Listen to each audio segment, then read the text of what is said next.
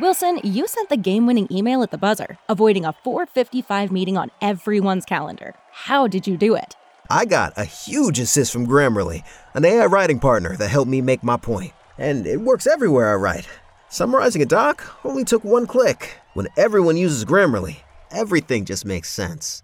Go to grammarly.com slash podcast to download it for free. That's grammarly.com slash podcast. Easier said, done.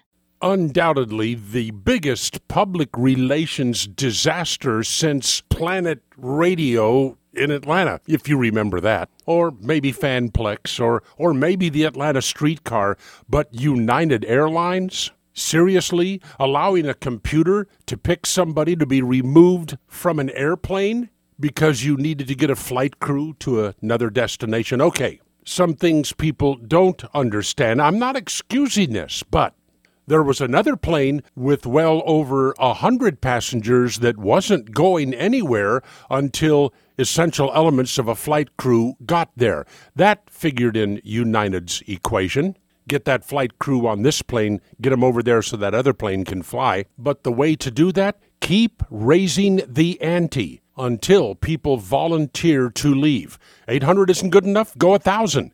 Go 1,500. Go 2,000. 2,000 and two free first class airline tickets to Hawaii. Somebody's getting off that plane. This is going to cost United millions in bad PR and who knows how much in a lawsuit. Lordy, somebody made a stupid decision, but now people are saying, well, we need a federal law that says they can't overbook airlines anymore. They do that because people don't show up for flights at the last minute, and they allow them to cancel their tickets and move that money to another flight at a later date.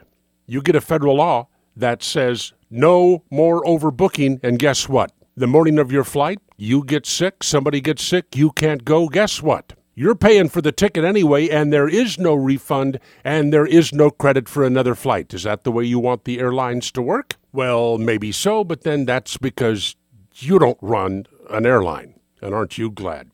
Neal Boortz, Solomon Brothers Studios, Naples. Have a great day. Wilson, you sent the game winning email at the buzzer, avoiding a 455 meeting on everyone's calendar. How did you do it? I got a huge assist from Grammarly, an AI writing partner that helped me make my point. And it works everywhere I write. Summarizing a doc only took one click. When everyone uses Grammarly, everything just makes sense. Go to grammarly.com slash podcast to download it for free. That's grammarly.com slash podcast. Easier said, done.